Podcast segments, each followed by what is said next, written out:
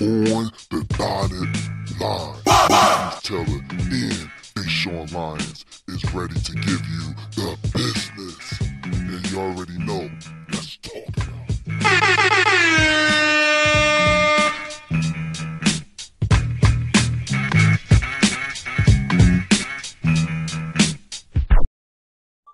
Yo, what's going on? My name is Deshaun Lyons, and this is Marquise Taylor. You already know we have another episode today. This is gonna be a short episode because me and Marquise, we saw the Revolt Summit. The Revolt Summit that Diddy usually do every year, especially this year is more significant because of the election going on. So basically, the whole Revolt Summit, they got a panel with T.I., Tamika, Candace Owens, Killer Mike. It's another brother there. Yo, Keys, I don't know the dude in yellow. I don't know his name, but he wasn't saying too much of nothing. Yeah, I forget that guy's name too. I'm not really familiar with who that was, but right. Yeah, he was really quiet at certain points. Just quiet. He kept talking about collard greens. I'm like, yo, what the? Who cares? But anyway, so they had a panel. If I'm missing somebody, people in the comments, let me know. But basically, they was talking about the Black agenda, voting, and of course, Donald Trump. And there was a lot of things in this summit that bothered me so much, man. Like, Keys, with me, it was the damn audience. It was the damn audience. Like, it was like, because T.I. was playing, he's playing Ringmaster the whole time. And in the audience, they were just like the sister Candace Owens, she was talking some real shit. She was talking some real important things that goes on in our community that we need to take a look at. Like, she said some important things. Like what was the main thing that bothered you about the whole summit?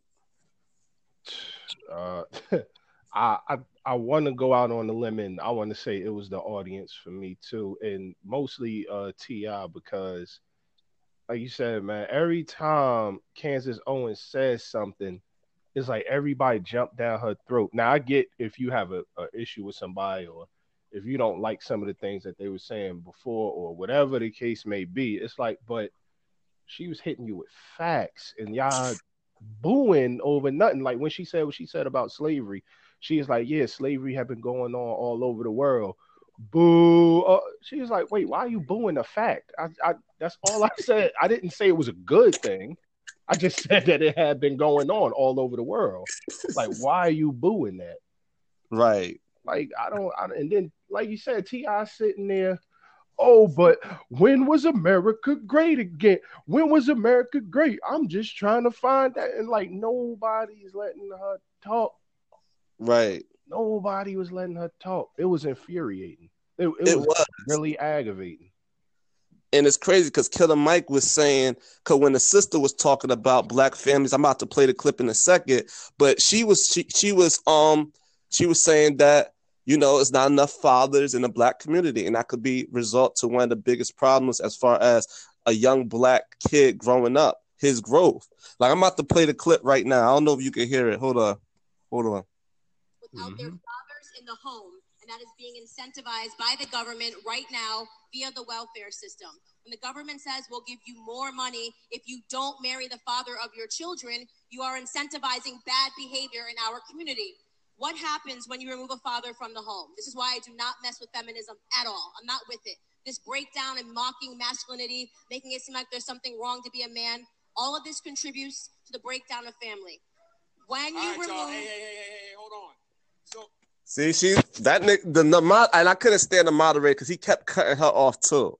He kept cutting her off, and when the moderator was talking, she brung the Black fathers not being in the household again. He said, "Oh, we heard that already." Well, you kept cutting it off the first time because she's talking about some important facts that we need to analyze as a community. Exactly, and I get that. You know, I'm pretty sure they had a limited amount of time, so they tried to hit as many points as they could. I get that. But like you said, when somebody is making a good point and telling you, hey, we need to look at this, I'm not understanding why we letting personal feelings get in the way. And that's another thing she called out. Yo, a lot of people get too emotional. Like, stop emotional and think logically. Stop getting so damn emotional. That's what was killing me about that thing. Everybody want to jump down her throat. I don't agree with everything she says. I don't either. But when somebody has a point, somebody has a point. Killer Mike had a point in a lot of the things he was saying. And I know how you felt about that Bernie Sanders thing. Oh my God! Said about the two masters. How could you say, y'all? Everybody in this panel is basically picking who have the better master. But you're advocating for people to vote for Bernie Sanders and AKA Hustle Sanders. You advocating that, so you're a hypocrite. Like, what are you talking about? Serving masters. You telling us to vote for Hustle Sanders. That's your master. That's who you advocating for.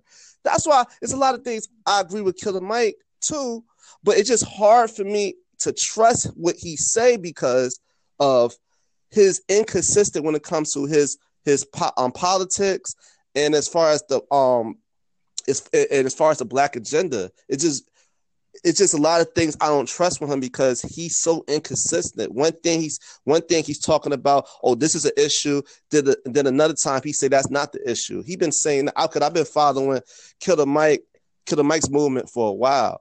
You know, he was saying some great things and going back to what Candace was saying with the clip, you know, as far as it's important to have, you know, to look at this as a problem.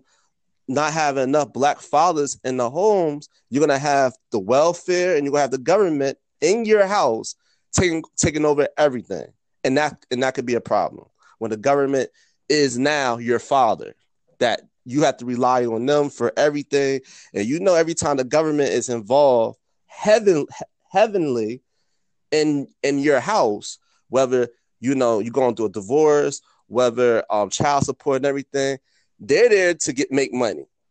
They're there to take advantage of the situation because at the end of the day, it's all about money because this is a capitalist society, and that's why what Candace Owens really said about the whole not having fathers in the household. I really looked at that. That is a humongous problem. What she said. She said 73% since 1960 all the way up to now. Is what she said. There's not enough fathers in the home. Single mothers, single mother household. 73%. That's fucking ridiculous. Yep, and we've all seen the effects of it. You could walk up and down the streets in certain neighborhoods and see that. No father. Right. It's terrible out here, but again, I just wish everybody wasn't so much in their damn feelings when it came to this summit. It was aggravating. Oh my God. It was a little hard to watch. It's like this is a part of the problem that we have. Who was it? Killer Mike that said, yo, even if we a Democrat or conservative, Republican, whatever, it's like we should still be able to come together and start to solve the problem. I'm like, that's true, but we got to stop bashing each other so much too. Like, right, just because you got different views. Exactly. Let the person speak, then retort. Right. Let the person speak. She wasn't even able to get her full thoughts out. It was killing me. It was ridiculous, man. It was like, and then T.I. was treating it like he was using the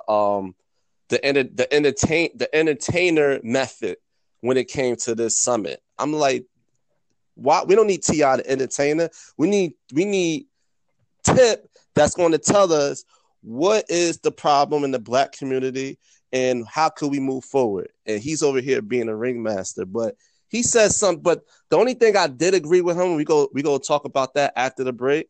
With T.I. was talking about when they talk about reparations and how we should be able to get it.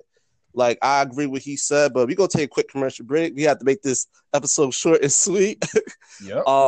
Yeah, we'll be back in 2.2. This on the dotted line. Current events. We're talking about the summit, the Revolt Summit. We'll be back. Yes, sir. And we're back. This is On the Dotted Line. We was talking about the Revolt Summit. Me and Marquise had a lot of concerns of the whole summit. Very embarrassing moments as a people. But now we're going to talk about T.I. T.I. was talking about it was a young brother in the audience. I believe he was talking about as far as our identity and our nationality, because T.I. said it's very difficult to get reparations if we don't know who we are. African-American is not a nationality. Black is not a nationality. Black is a color. If you say that, like if you look at the Black Law Dictionary, black means slave. So you can't get taken serious if you call yourself a color. So these is like some of the constructs that was given to us, like instead of what tribe you from or what's your like I'm trying to find the right word. What's your real ethnicity? Because we got African Americans, we got Negroes, nigga, and we got black. None of those things is not a nationality. So how could we get reparations if we don't even know where we came from? You got to do a whole lot of digging for that, because some of us, I'm pretty sure we don't know the first place to start to look to figure that information out. You got to go to your grandmama, then you got to go to your great aunt. It's a lot of digging involved in that. And I heard that you can't even 100% trust like sites like Ancestry.com and the people that do the DNA testing to see where you come from. So it makes it very difficult to get a handle on who you are, where you come from, and are you eligible to get these benefits or reparations? Because look at Native Americans. They getting it. They got the presentation, even though in my personal opinion, they really are the Native Americans. I think they should get a little bit more than that. But snatched from them. Facts. Like you just flat out stole somebody's land and say, "Hey, sit over there. We got you." But that's the thing. They're more organized. And they also understand where they came from, and they also understand, like, as far as when it comes to law and the things to say. Because you always see them in court. Taking what's theirs, and they know what to say. They know what not to say, and they're more unified. Us as a community, we're all over the place, and the black agenda. Because Antonio Moore, I'm gonna have to air him out too, because he said it doesn't matter if we don't know who we are. We black, we deserve reparations. But you're not. I'll say Antonio Moore, you're not understanding. If we go to court and we say, okay, we want our reparations. Okay, who are you? Where you came from? If we can't answer that simple question, how the hell we gonna get reparations? Like the Indians, the Native American Indians, they could say what tribe they from. I'm from the Cherokee tribe, I'm from the Partlow tribe. They can say that. They have something they could identify with. Or you have people that say, "Oh, I'm from the Moorish tribe," because you got Moors that know how to. They know who they are and who they identify as. Whether they say I'm Moors, whether they say I'm melanated, they know who they are. It's based off of status. So, Antonio Moore, how could you claim reparations if you do not know who you are? Because being black is not a nationality. That puts you on the bottom of the status, because black is only color and it means slave.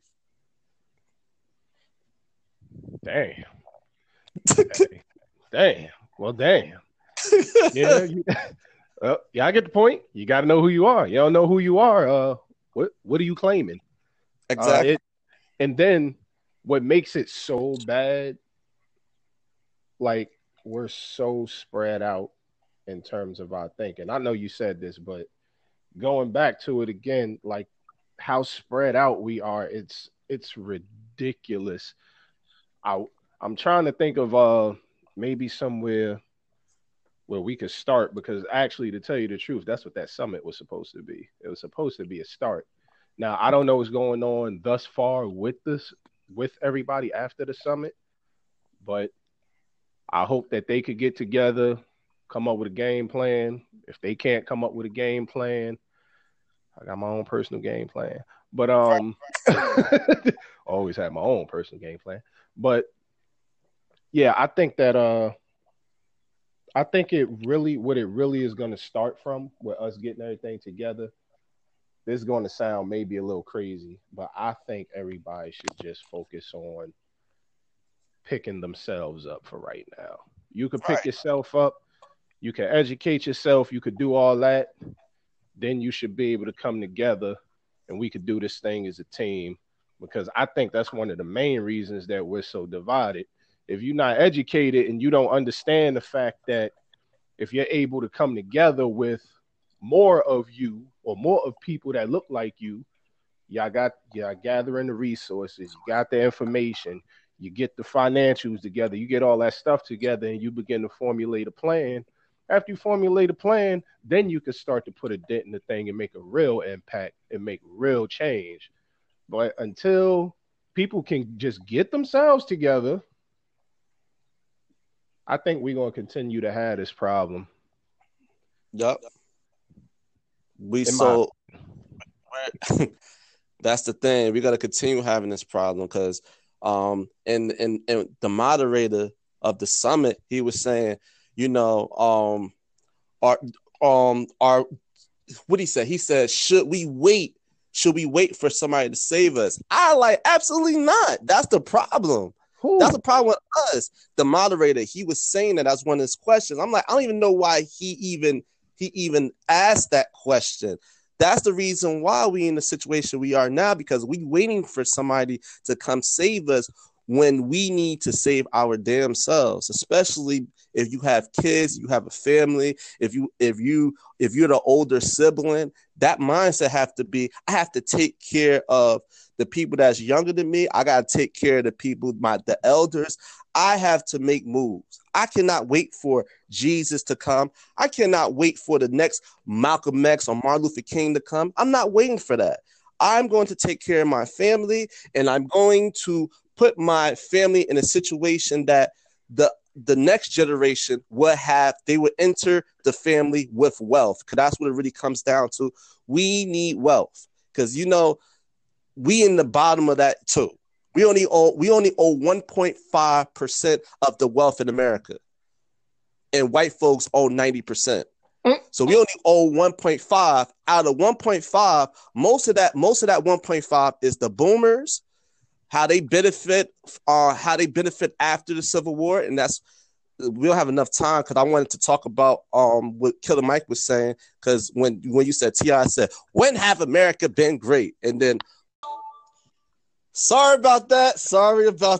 That joint just cut off there. I think they just cut me off because I was about to say something real, Keys. I'm like, wait, what happened? Bad audio. Right, but you know, sorry for the listeners out there, just cut off. But basically, when I was saying to summarize it all up, that, you know, Killer Mike was saying there was a time that black people in this country was able to do for themselves. Before segregation happened, they had businesses. You know, Black Wall Street, Tulsa, Oklahoma. They was more self-sufficient. The fathers was at home. They kids had both parents, and it was a time that, as far as we had wealth, you know, we had, you know, we owned things, and that's what we need to get to. That's exactly the place we need to get to. We need to get to a place that we don't have to rely on, you know, somebody to help us or rely on the government. We just need to do for ourselves. And it starts with, you know, our generation. We have to set the blueprint for that. And hopefully we will. I think we will. I hope we will. Right. Exactly. But yeah, we're gonna wrap this up before they shut us off again. Quick shout out to Get Drag Podcast, the best sports podcast on the planet. If you love sports, you know, go to Apple, all the different platforms out there, and type in Get Drag with the D at the end podcast, and you could listen to the dope content when they talk about sports also.